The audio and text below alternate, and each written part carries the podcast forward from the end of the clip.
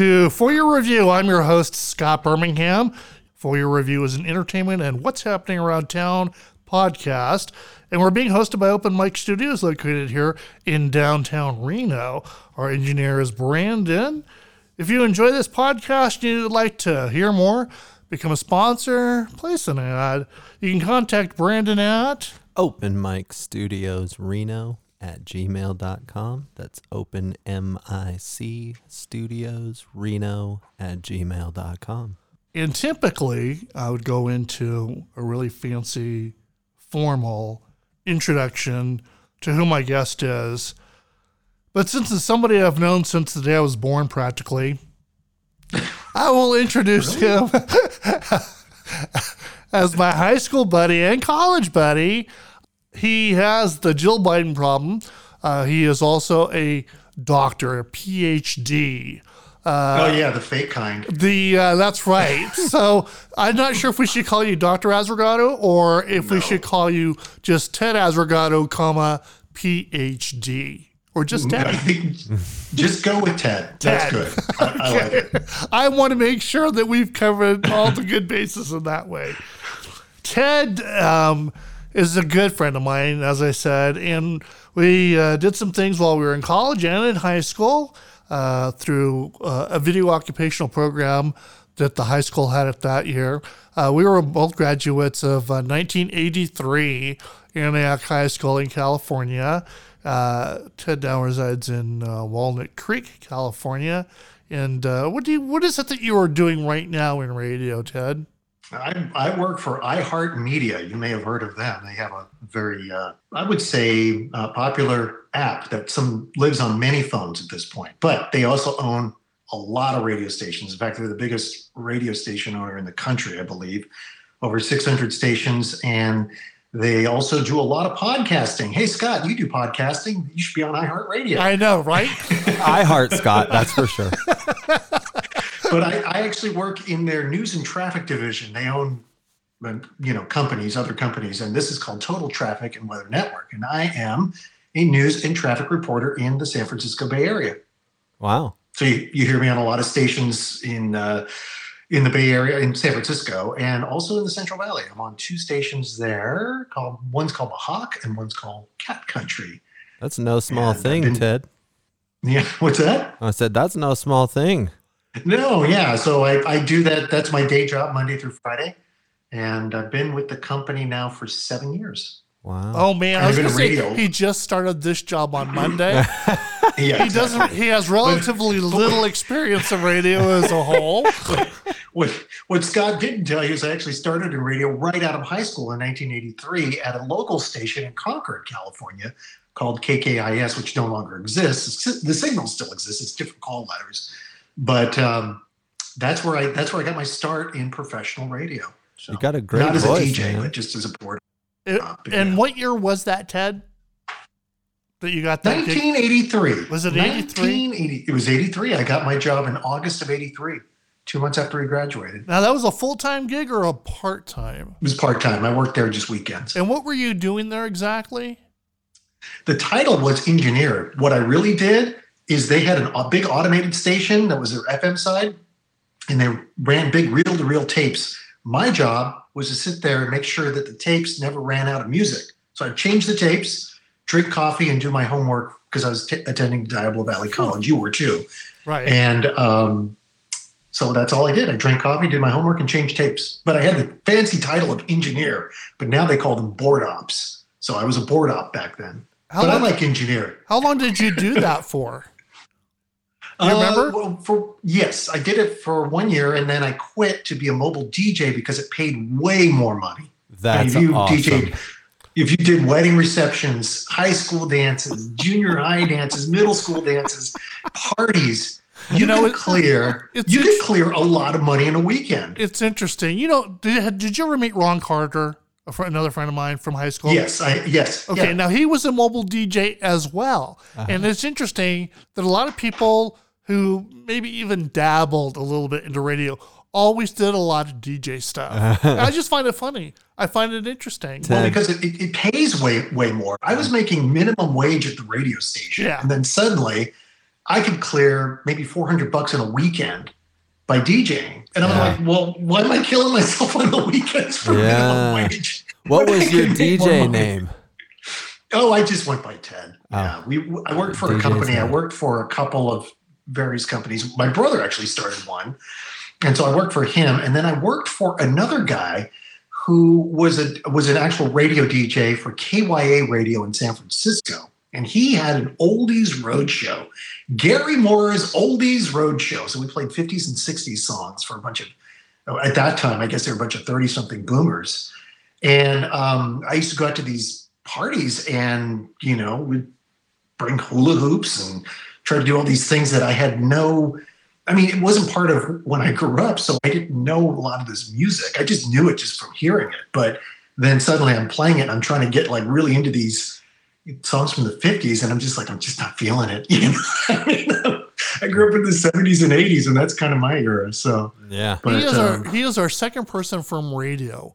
And we're gonna be having Dave Preston also works in radio. Yeah. That guy's got a voice. I mean, talk about golden tongue. I enjoy that. oh, and I don't? Come on. I'm sure the ladies used to call you Golden tongue. Ted's voice reminds me of the guy uh, when you're doing like yoga and have soft music, and he like Yeah. put your right hand over your head, very low Yes. Do you want to give us some yoga, Ted? I love Ted.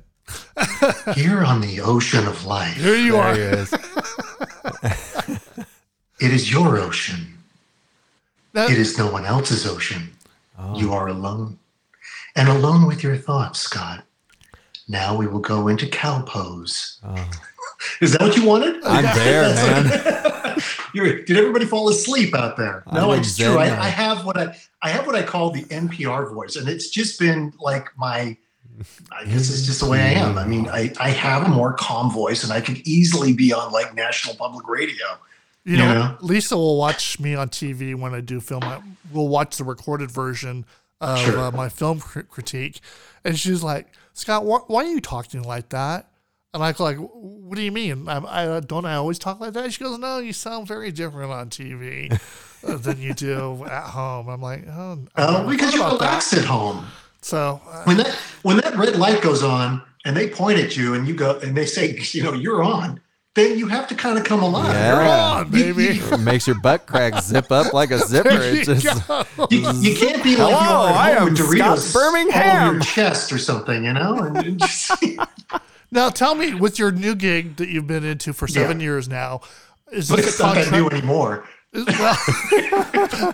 the word, the job that you still steadily have, um, Yes. is this a contract thing, or you just do it? No, no, no. I'm a full time employee. I'm a full time employee. So But do you Yeah. do it for like even like our uh, our talent for the news? They're usually Yeah. on a two to three year contract. Oh, right, right, right. No, no, no, no. Um, we are hired under a collective bargaining agreement. So I'm in. A, I'm in. I'm actually in SAG-AFTRA. That's our union, Okay, the Screen Actors Guild. You know, American Federation of Television Radio Artists. So um, we negotiate a a, a three year contract for our unit, okay, and everybody comes in now. Now, to your point, that some people work uh, in a different contract, like your your news talent will will have an agent or something that will probably negotiate its own side deal or its own contract. The we have that too. People that are have been uh, in in radio for a long time, especially in that market, will have what they call a personal service contract. So that's that's up above what the collective bargaining agreement is. gotcha. And how you I'm like? not a superstar. so I work I work I work under the collective bargaining agreement. that changes today, Ted. As soon as everybody hears Oh, this, wow, this the three followers I think that listen to us are now going to be turning into you. And maybe one of them is, you know, the head of a media conglomerate and says, I like that guy's voice. I should hire him. You never know, Ted. You never know. I thought that's how you got into Out major there, market radio in the first place. What's that?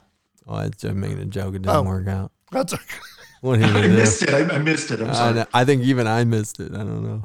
now. Let me go back to when you were working uh, that first radio gig you did. Oh, back in 1983 at Right KKIS. Yeah. back then, were there many opportunities, or was it time served that you had opportunities open for you there, or not so much, Oh, you mean to move into to move into on-air work? or anything you might want to aspire to do there? Oh yeah, yeah, yeah. Um, I would say that back then you kind of came in at the that level. If you didn't have a lot of, if you had zero experience in radio, but you wanted to work in the industry, you kind of worked and you wanted to be in programming. You started off as the board op because it was they would teach you the the basic skills, how to change a tape, make sure you know, you know, uh, you had to do what they call dubs. You know what dubs are Right. where you take you know one piece of recording and you dub it onto something else. Um, you had to learn how to make sure that the the because it was an automated station. At least one of them was an automated station. You had to learn how to program the the, the tape decks to basically go from one to the next to the next element. Um, do logs, take meter readings, all these things. So you learn sort of the, the low level function stuff of, of radio. And then if the program director likes you, you could say, I would like to be on the air one day. And they may try to help you by doing mock, um, essentially, you know, mock on air uh, training sessions where you just go into a production room, hit, you know, record on a tape, cue up some records, and try to do a DJ rap and see what it sounds like. Record it, give it to the program director, and they listen to it and they're like, yeah, you're saying um and ah too much, and you're using a lot of crutch phrases and try to tighten it up here.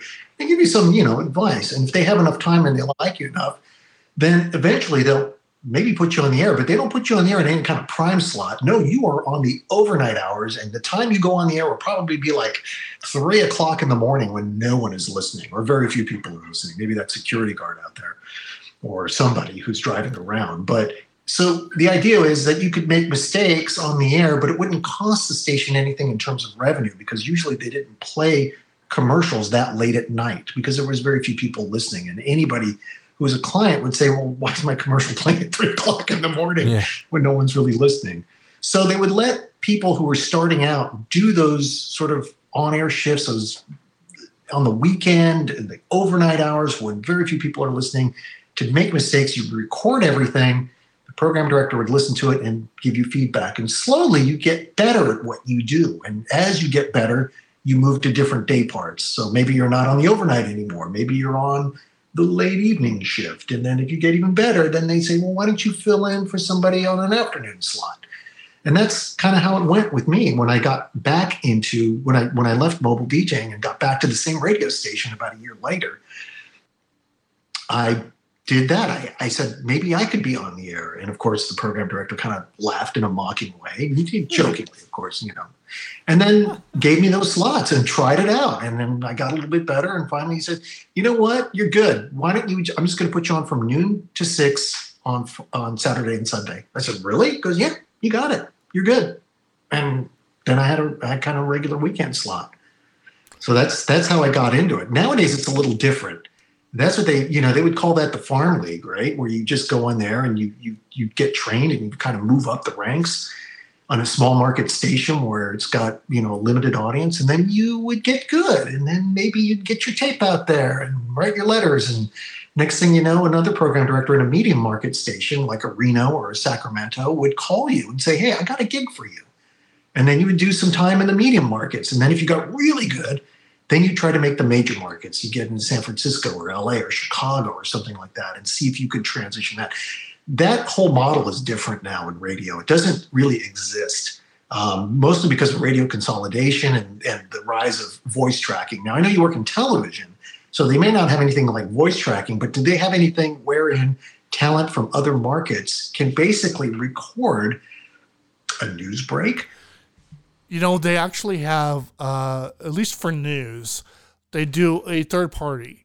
Uh, where it's like it's the eleven o'clock news, kind of, kind of a thing. They segue into the show.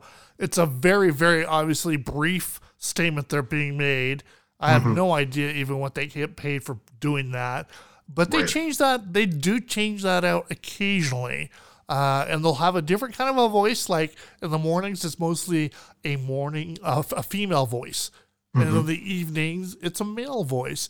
You know, one time I was looking, um, just because I was curious, uh, just to see the kind of uh, various voiceover work that that was out there. And interestingly enough, they were one posting I saw. They were looking for people that you know when you put your earphones on, like if you go like to the zoo or to a gallery, and it's like a walk and talk. You're walking and you're listening to this person explain to you like this is your Alley 2 photo 3 this is what it is and have someone talking about it rather than having a pamphlet in your hand per se when i went to new york at the statue of liberty you could buy these headphones uh, or rent them like for five bucks and depending on what portal you were at in the area you clicked on it and there would be this voice that came on the headphones explaining to you what you were seeing and you know what part of the statue you were at. And I just mm-hmm. I thought it was interesting. You never think that there's actually someone getting paid to record that. Right, right. And that that can be lucrative if you get a gig like that. That that could pay pretty well. You don't. You, it's a flat rate usually, but they'll pay decent. And I, I should explain a little bit what voice tracking is. Voice tracking is when you pre-record your radio breaks. So if I'm coming out of a song and saying, "Hey, that's Billy Joel on blah blah blah blah blah," it's 1:26 in the afternoon, and da da da da. My name is Ted, and da da da. And hey, let's do more Billy Joel because I've got a you know listener out there who absolutely loves Billy Joel. Scott, Scott from Reno. This one goes out to you. Something like that, right? So.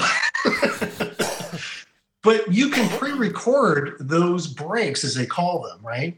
And insert them into a program log. And so the dj doesn't even need to be there. And in fact the dj doesn't even need to be in the same market. You could have somebody in new york or in you know pocatello idaho Right. voice tracking for other stations. Right. and um, they would they would be given like okay here's your market. You're you're doing a, you know reno nevada oh but i'm in but i'm in sioux city iowa. Doesn't matter. Here's some of the streets you need to know. Here's some of the landmarks. You know, talk about these things and this is what the weather's going to be like you know and you just pull all your information and you know you, do your thing. But that's what's different about radio now is that they're pulling talent from various parts of the country to use in local settings. And so a lot of people who would come into this you know to the industry like i did back in 1983 that's a that's not common anymore because there's so few owner operated radio stations they're owned by larger corporations like iHeartMedia and Entercom and you know and CBS and things like that. And so because well CBS actually got out of the radio business. It's Entercom now. Um, but because of of that consolidation people like me if if if you know you could get my analog if you will or sort of my counterpart now graduating in 2021 and deciding they want to work in radio they they can't really go down to a local radio station. There aren't that many of them that will allow somebody to come in on the ground level and kind of work their way up. So that farm league doesn't really exist as much as it used to. I'm not, not to say that it doesn't exist it's just not as robust as it used to be back in 1983 Which is interesting. So when you got into radio, uh, or I think it happened more when you went back into radio and you were doing the slots or you were talking more. I remember visiting you uh, when you were at the Willows and the station was there. And I actually was surprised how your job was composed of doing a lot more than just talking on a mic. Yes, yeah, and it's true. You're you're pulling music, you were pulling commercials, you were making sure that the log was um, updated because part of what you're doing is you're creating when you play the commercials or you play the music, you're telling a program director because you sign every piece of paper, every log, you're telling them that all these elements played. So if a client says, "I didn't hear my commercial," and then they'll go back and they'll look at the log and they say, well, the DJ said it played at, you know, 2.20 in the afternoon. What time were you listening? 2.30. Well, that's why you didn't hear it. You know, or something like that. Right. Um, so there's a lot to do behind the scenes before you go before you go on the air. And um, I know we're this podcast is mostly Reno centered, but you and I grew up in the Bay Area and we grew Right. up with a big radio personality named Dr. Don Rose Oh, yeah. on KFRC 610 AM, right? He was one of the biggest radio DJs in the country. And he ended up owning the radio, st- or at least co-owner of the radio station that I work at, KKIS, at one point. So I got to know him pretty well, um, as much as I could. But he told me that, you know, because I asked him, I said, "Hey, hey, Dr. Don, how much prep do you put into every show?" He said, "Well, I'm on the air for four hours, so I prep for four hours." I said, "You go home and prep your show for four hours?" He goes, "Yep." He says, "Because when I walk into that studio and I sit down, I know exactly what I'm going to say every single break, and I've rehearsed it." And I said, "So that's what it takes." He goes, "That's what show prep's about. You got to come in there and know exactly what you're going to say. If you don't know what you're going to say, then don't go on the air and say it because you're going to make a fool of yourself." So Well, you what did I do? I didn't prep. I went on the air and made a fool of myself a lot. well, I, I think a lot of people think of radio kind of like the way the movie, you know, uh, Good Morning Vietnam portrays it. Where Right, you know he comes on there with a sling of albums that he wants to play, and it's Yeah, kind of improvisational throughout his whole time uh, that he's on the air, which could have been an hour or two hours. Mm-hmm. Uh, I mean, it, it takes a lot of energy to do any kind of time like that on the radio. Uh, it's it's an exhausting process, you know. It's exhausting trying to do podcasts sometimes because of the research, the questions you want to ask. Are you going to have a yes or no guest? You know, uh, are they storytellers? Are they not? Are they interesting or not? That's why I hand pick my people. That's the contract I have. I hand pick. Well, and You Arthur are- Fleck, you are the a Joker. tastemaker. Arthur, But you know, a lot of people have that that idea that that's what it is. That's all they're presented with, and that's the way they think about it. You know, uh, so it's interesting to to note that there are other things that you do. Uh, songs that you have to play, commercials that need playing at certain times. I mean, it's very structured. It's not so loosey goosey. Yeah, I think you know you make a good point, and because you your your podcast is largely about film at times, I think we could probably look at the way in which radio has been depicted in films, and I could say that there have been very few films that depict what it's like to really work at a radio station in the movies. I mean, you could take you could take every and even television. Like there was that you know that popular series back in the 70s and part of the 80s WKRP which was supposed to be about this you know Cincinnati radio station and all the wacky characters that were there great show. and I, we're, you know we're always looking at it I'm just like it, it was a wonderful show and everybody liked it but it wasn't how radio stations worked I mean Dr. Johnny Fever wouldn't just go on the mic without prepping neither would Venus Flytrap although when I watched it and the character of Venus Flytrap, he would often say that he had to prep for his show, and it sounded like he really did. But you know, the others didn't. It was just sort of like there's that, and then there's there was that movie Talk Radio with Eric Bogosian. Right. Uh, that one was a little bit more. It was so stylized that it didn't make it seem like he prepped for his shows. It seemed like he was off the cuff, right? Good Morning Vietnam was another one where it was Robin Williams being Robin Williams behind the mic, you know, improving. And you can go back even into the into the 70s with the Clint Eastwood movie, Play Misty for Me, where he plays this jazz DJ who's stalked by this crazy uh, crazy woman who's who's like obsessed with him. And Right. it turns out to be this thriller in the end, right? But even with with Play Misty for me and other, all the ones that I that I that I highlighted, they really don't get to sort of mundane things like the things that you observe me doing to before went on the mic. And I know? think a lot of that has to do with they say even the most interesting job has a lot of boring moments to it. You know, so to try to Well capture it uh, is like a snoozer.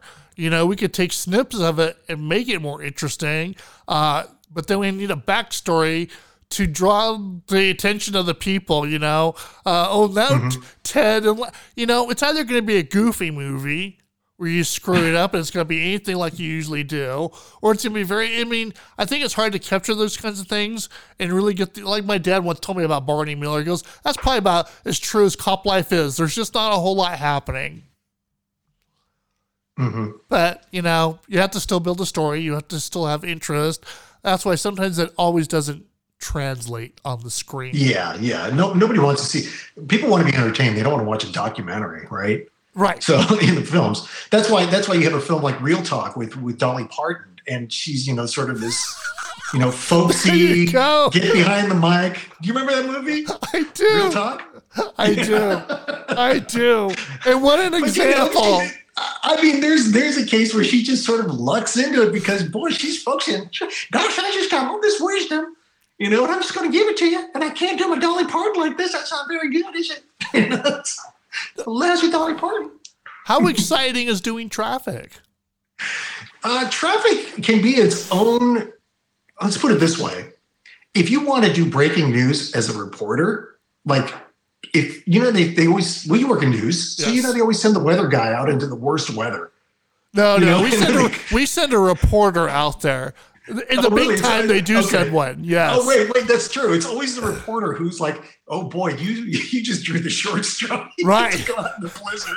There you go. You drew the short straw. You're right. See you in an hour But- when but you're up on the mountain. okay, so if if there's breaking news, if there's something that is big, whether it's a you know a blizzard that's hitting Reno, mm. or there's some kind of standoff with the cops, like somebody's got a gun or something like that, and they put a reporter out there and they want details fast, right? Tell us what's going on, Scott, and you got to be quick on your feet and know how to get all that information together and communicate it in a very short way. Traffic reporting is breaking news anytime you go on the mic because these crashes happen and sometimes there are details that you have to get at that's not only interesting for the listener but then they can understand why am i stuck for an hour in this bad traffic jam why haven't they cleared this crash you know so then the more details i can give about that particular incident the better and so it it has its own hierarchy within the radio you know in the radio industry some people who are traffic reporters just think that they're just sort of the lowly level you know like oh i'm just can we swear on this podcast Sure. People have. Okay. And we do bill them. Go ahead. there's a term they say oh i'm just traffic bitch that's what i am i'm traffic bitch right i don't do anything but the reality is if you listen to traffic if you're if you are in your car and you hear a traffic report come on the majority of the time people are going to turn it up because it's information that is important to them. It may not be the sexiest thing, like, hey, I'm Ryan Seacrest and I've got the latest from blah, blah, blah, right? You know, like, so, okay, great. But if suddenly some, somebody's telling me about a crash on the interstate outside of Reno and I'm roughly in that traffic jam, I want to know what's going on. So it's an important job, but it's not the sexiest job, but you can you can make it its own important element. Let's put it that way. Okay, I'm to explain a few terms to the audience. Hits are when you're actually on air. So, when Ted, in a given hour, Ted, how many hits do you do? Oh, well, because I do many stations. So let's see. Let's take a, a drive time. Let's take between four and six. I will see. That's called I will do between six and eight traffic hits an hour. between six and eight hits. These are times that Yeah. you're live. Now, um, No, I, well, okay. Here's getting back to one of the things about radios. They're using technology, pre-recorded technology, and so essentially, my re- my reports are recorded, but they're sent close to airtime. okay. Does that make sense? So I'm sure the So- broadcasting company would love to make sure that everybody knows when they hear you, you're not live. but There, there are some times I am live, but then most of the time, no. We've we've gone. The, the industry's gone mostly to pre-recorded traffic on radio. so you don't have to listen to the active station and when it's running. They'll just put it in the slot they need to. Is that how it works? No, the, the, it- it's it's got its own dedicated time. So I use I will use my my smart speaker, whether it's you know the Amazon one or the Apple one, and I'll listen to the stations. Okay, so sure you know when your yeah. time is coming up. Mm-hmm. And how much time do they expect out of you? A minute, One minute. One minute per report, and that includes a spot. So a spot is a commercial. So at the end, I'll say, "And traffic was brought to you by Scott Birmingham." Scott Birmingham, his podcast is the best. Don't believe me? Listen, and you'll see. So you do your one minute, and then how long would it could be to your next hit? Sometimes right away. Really? I mean, I'll, I'll I'll finish. I will send the file, and then I'll have to do one right away, oh, really? Okay. right after that. Yeah, yeah. So they don't give you a So whole lot of prep time between your hits. No, and that's that's the thing about being a traffic reporter is you have to move fast to be able to absorb all that data that you're seeing on the screen. Um, we have producers that produce incidents for us, so we have a special screen that we we look at. But oftentimes, I'll look at, and you, of course, you're in Nevada, so you, you don't have the California Highway Patrol, but I'll look at the California Highway Patrol's website, which lists active accidents and stalls and any road hazards. And so if our producers haven't gotten to something because, you know, something just happened, like I'll look for the latest information and let's say a crash just popped up, like and it's a big one. Like let's say it's a you know multi-car pileup, three, four lanes are blocked, the backup is, you know, going it's, it's nothing's moving. So I'll see that very quickly and then I'll I'll look at the details as quickly as possible and I'll lead with that. I'll go on, on with my next report with that specific incident. So do you have to write for it or do you just go off the cuff? I mean, it's one solid minute you're covering. So when you're relaying the information, Mhm. are you reading off of anything or are you just looking at the map and translating we- it?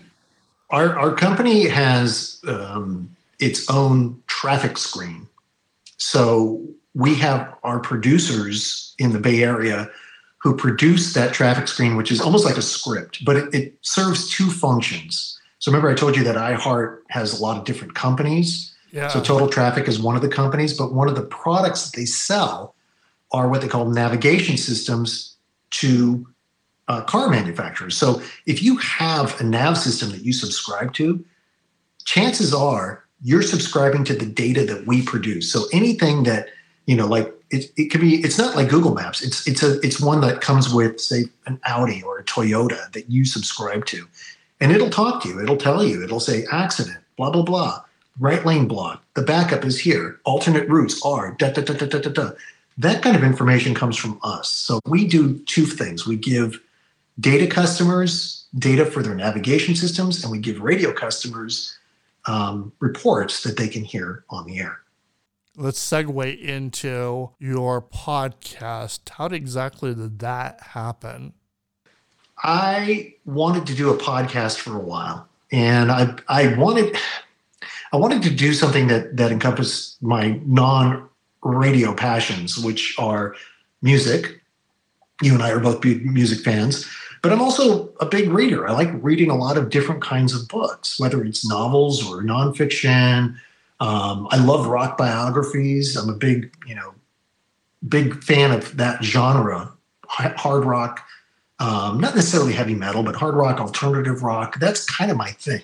But I like reading about these bands too. So I thought I would start a podcast specifically about those two things, books and records. So They could um, they could put our podcasts side by side, movies, and then right into music and books. exactly. Yeah, you right. covered the arts right there. right. Well, as I was telling We I would combine our like, listenership to seven. They're right. We could double it. We could double our listeners from three to six. Paul. With three to six, think about that. That's huge. That's very exciting. That's very exciting. I was crediting that you might have four. He was giving us the full benefit of the doubt. You know, he's pumping the numbers up there. so that's so that's how I started my podcast. I just I just was thinking about it for a while and I actually pitched it. I write for this uh, music pop cultural site called Popdose, and I pitched it to a couple of the editors there. I said, "What do you think about doing a podcast about these sort of things?" It was a different podcast then. It was more about trying to rope in, um, you know, artists like singers or guitarists or whoever work, works in a band and, and interview them and talk about their records. Well, that kind of that fell apart. Nothing ever happened. I was like, hmm. Well, let's see. Don't you know? I've got. I, I know how to run a multi-track recorder. I can interview people. I've done this for years. Why don't I just do what I would call a demo and see what it sounds like? So I did one, and I just put it on my blog, and then just didn't tell anybody about it. Just told some, you know, a few people and the people that happened on my blog.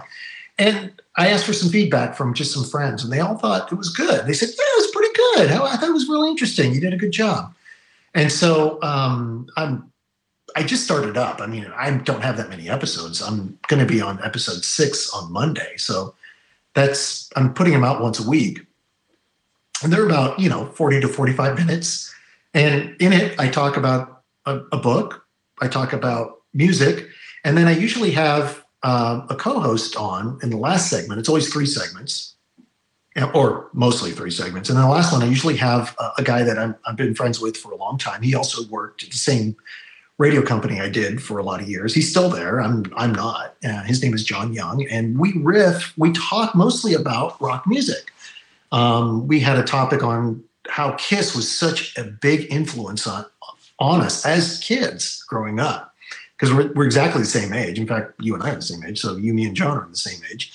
We had one. We had another discussion on how um, changes in rock music in the 80s with the rise of sort of hair metal bands like you know like Motley Crue or Warrant or you know Ratt, that kind of pushed us away from that genre towards alternative rock. He came back to it, but I kind of stayed in the alternative rock realm.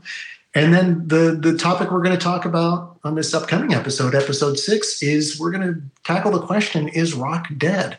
Because two years ago, Dennis DeYoung, uh, for uh, the lead singer, well, he was lead singer of Styx. He did an interview with a with a magazine called uh, or a website called Classic Rock Revisited, where he basically made the pronouncement. He says this whole thing, this industry of rock music, it's when old farts like me die, that's it. It's over. It's pretty much over.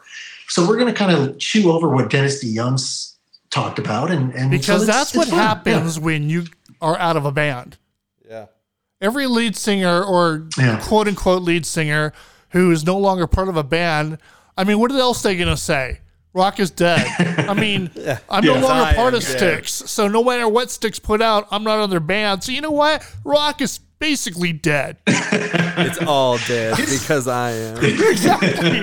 That's what they're saying. I'm not with them, so they're dead. You know and if what? we're real about it, Rock died with Freddie Mercury. Let's let's be honest. Or Elvis. I mean, I don't know how you want to put all that stuff together. I just think it's. So wait, so Rock died in 1977 with Elvis? No, We're still talking about it. We're still Yeah. talking about it. figuring- it Yes. out. so we're going to kind of chew that over, but there have been some changes in the landscape that point, at least two years ago, pointed to the fact that rock music may have been on the ropes because hip hop is popular, right? Country music is popular. Uh, pop music without actual instruments is popular. And so when we're talking about rock music, we're talking about people who play guitars, who play the drums, who play the bass, and maybe even add a little bit of keyboard. That kind of music and that kind of skill set, like who are the rock gods now? Eddie Van Halen's dead, right? Eric Clapton may be dead. He should, you know, he's, he's, he's on the ropes, but he's not recording anymore. He's retired. So who pays big money to go uh, to these to these stadium acts to see someone shred on stage? There's it's not a big market anymore. It's mostly classic acts. It's people who have been around for you know 20 plus years, if not you know if not more so, and they're they're like legacy acts at this point. Yeah, you could really say Dave Grohl is almost like the last of them. Yeah, absolutely. Foo Fighters are a great example of that. Um, you know, Grohl has had an unusually, well, actually, a very successful career in two bands. And he's come out from behind the drums to actually be a really great songwriter, a pretty good guitarist, but also just sort of like now, well, we got Dave Grohl. Is that enough? You know? That's pretty funny, but true. I know the truth hurts sometimes. right. So that's kind of what we're going to be chewing over. Well, that's uh, I think that's cool, and I think you and I should do these a little bit more often because with your name on the marquee with mine, tickets just fly off the shelves. Dude, we'll we'll get we'll we'll break that 10, 10 person listenership. Right. We're gonna get there. We will. I want. I want And your. you know what? What's that? And then you know what? Two liter bottles of Sprite on me, pal. Oh Okay? man! Shoot the works. That's what we're gonna do. you know, it made me think of. I remember when I was a kid seeing the first commercials for when they went to the two liter bottles, and that was a big Right. thing. And I was thinking, well, what were they before? Were they never in a bottle? Was it always in a glass bottle? I mean, I, I don't remember, but I just remember it was a big deal when the two. Also, Yeah, I, also like when Saturday Night Live, when Saturday Night Fever went to PG. It's like, what? How do you go from R to PG? I mean, just kind of interesting. I want your quick thoughts I on would say, what's that? go ahead, go ahead. Sorry. No, No, I- you go ahead. I want your quick thoughts on some, I'll call it some memorabilia items here. Go, go, Oh, is this a lightning round? we're going to tax it, we're going to tax your memory a little bit. But I'm this say, is a lightning round. uh, look, kind of, sort of. Uh, Okay. But I'm going to throw something at you and I want you to tell me what you remember about it. Stygian Shore. 16 millimeter film. Brandon's never heard of He was like, he's thinking, Well, what all is of that Stygian was- I know this is, this is really, hey, this is really insider baseball. I'll go in a little bit uh, deeper. Then this was the first film, actual film, like 16 millimeter film. I ever. And- and it was starring none other than Scott Birmingham as Hey. the yeah. So I was it was at Diablo Valley College. We had to make a three minute edited in the camera film. Was that And it? it had Okay. to tell it had had to tell a story, beginning, middle, and end. And I thought, okay, I got this piece of music from Dire Straits uh, that was called Private Investigations. I just used the instrumental parts. And I thought, hmm, this is pretty mu- moody music. What if I did a, sh- a movie about a guy dying, but as he's dying, he's hallucinating uh, about trying to get away from death, but he doesn't make it. He ends up in the grave. And I thought, hey, Scott, you want to play a guy that's dying? You know, like you got to be like a 40 year old man has a heart attack, and then you're going to be running through the hallways in a hospital. My father was a physician, so he was able to get me. Um, We shot it in a uh, hospital. We shot it at Kaiser Hospital in Walnut Creek. Yeah, so he was able to get me in there, and um, and uh, just- You don't happen to have any it- it copies looked- of that you know still, what, do you? all- what what's that? Do you have any copies of that still? I have the one that you made me. I have the dub of it, and I still have the actual original film of it still. But anyway, but I, I we shot it. You did a great job in it. You did everything I asked you to do. You, you know, running down the hallway in a robe, sweating, and I thought there's just there's not enough sweat on you, so I was like dumping water on you to try to get you to look more, you know, more perspiration on the face because I wanted you to look really scared. So funny. We I don't remember a lot. in here. I actually don't remember And- a lot, but I remember seeing the final film. And the final film, now I got to say that, you know, when I finished cutting it, I thought it looked really good. I thought, well, you know, this for a guy 18 years old, this is pretty good for, you know, 16 millimeter and first time trying to do something like this. So I show it at the film forum because it's part of our finals, right? And all of a sudden the lights go on and everyone's sort of like clapping. And the film teacher, Gerard Hurley, oh, turns yeah. to me and he goes, Did you edit that in the camera? And I said, I I shot it in sequence. There's one edit that I had to make. Yeah, but did you edit it in the camera? I mean, I wanted to make sure that that was all edited in the camera. I said, like I said, everything was shot in sequence. All the edits except for one were in the camera. Well, sure told a story, you know. you know and, and he Oh, said my. he said it looked good, and then about about a week later, a week later, I'm standing outside the forum waiting to go into class, and then there was this guy who came to that screening. He was like one of the, it's like doing adult ed or something. He was just one of the people that lived in Pleasant Hill at the time, liked to come to the film forum, and he was like talking about this film. He goes, "Oh, there's a film that some kid shot. It was really looked great. It was like shot in the hospital, and it was like death, and so it was about this guy outrunning death, and it was real." I said, "That was mine."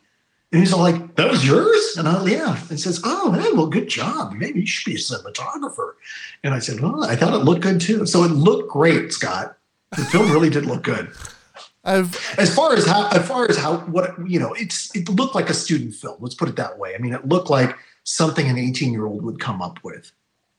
18 year olds are going to go two ways. They're either going to be really try to be funny, or they're going to go super dark. You know, and say, "I've got the black eyeliner on. I've dyed my hair black. I'm sitting in a closet, wondering, will my life be any, any better ever? you know I I- wear black clothes." the last short film that I did. I'm still trying to. I want to probably end up doing like a YouTube screening of it. Mhm. I think we should do it with an opening of uh, playing Stygian Shore before, and we can record a FaceTime where I introduce. We're on Yeah. it together, and I introduce. Uh, you introduce Stygian Shore, and then I would introduce the other film. So that like, Wait, wait. So From are you showing your first film? what's that? Wait, are you going to be showing your? Are you going to be showing your first film? I did that when we all get, did the reunion. No, no, no, no, no, no. Oh, come on! I would- wait, wait a minute. I've got to show you mine, but you won't show me yours. It's, you know, I'll make you a deal. I fine, fine, fine, fine. I would show that one, and you show Stygian Shore, and just so people can walk out on mine. I get it. It's a setup. I get it. That's how you do it. I show you mine. Okay, fine, whatever. We're gonna move on. How come you didn't like Stamp Camp? What's that? I'm asking you why you didn't like Stamp Camp. Wow, you really put me on the spot here. That's not. That's not fair. You can do that. You can tell me why you didn't like it. Was it just a I totally felt- different okay, idea than right, what you and so, Paul had? So I'll go with this. Okay. Right. Um, and I'm going to be screwing up a Shakespeare quote, but essentially, the you know, the essence of comedy is brevity, or brevity is the essence of wit, whatever they call that, right? So you got to keep it short because you want to make sure that the punchline comes and people go, "Ah, "That was pretty good," right? I felt like Stamp Camp went on too long. I felt like the joke got stretched out a little too much. It should have been compressed, and it was it was a funny setup, and it could have been a lot punchier if you just shortened enough. So more like an SNL skit. Yes, no more than a three minute thing. That's how I feel Yeah. about most 90 minute comedies. So I totally get it. I'm serious. It's like, okay, we uh, talk about stretching it out. So I totally get it and I'm not offended. I totally, actually, I totally agree with you. I think it would work better as a three or four minute piece and no longer, really. Uh, Are there any 90 minute comedies left? It seems like everything's two hours plus. I know, I know. Too much money, you know, uh, Yeah. and I have issues about all that stuff. Uh, I know we're kind of get- cornering on the time here, but I want you to talk a little bit about your time doing farmers market. Uh, do you oh, fresh it- from the farmer's market. do you remember? Tell me a little bit about that, and also, do you think there's a possibility it ever might come back? Okay, so it was actually called Fresh from the Farmers Market, Okay. and it aired on it aired in San Francisco on on TV twenty, KOFY TV twenty, and um, it was done back in 2012, 2013. That was when, um, and I got hired on with this startup company called T Radio V. Now, just if you looked at it, how it was spelled, no one could say it right. They would go like. Radio? You know, it's like That's pretty funny. they couldn't quite figure it out. They're like, "Terrible." I said, no, it's it's T Radio V. like, okay. You have to relax the eyes a little bit. Yeah. Trade yeah, no one could figure it out. But anyway, so they, they had about four shows that they were were were um, producing, and I was hired on first as an editor because they had had the Fresh from the Farmers Market uh, show on, but they didn't like the host, and they felt like it needed to be punched up a bit. Like there's just to be more wow factor, if you will. So I edited one of the one of the episodes, and the guy who's the the uh, CEO of the company loved my edits. He says, "Oh my God, this is great." He says, "Do you know how to direct?" I said, "Well, I mean, sure. I mean, you're never going to say no, right?" Right. so he says, "Would you be interested in directing if we reboot this thing? Would you be interested in being like the writer director of this thing, and maybe you could edit it too? Oh, and maybe you could produce it." So suddenly, I'm there, I'm wearing all these hats, Oh, and I'm all like, and at the time, that was I had lost my job in radio. I got it was it was right to you know uh, it was 20, 2012, and we went into a bit of a mini recession. Our radio station. Did he hang up? No, my phone just died.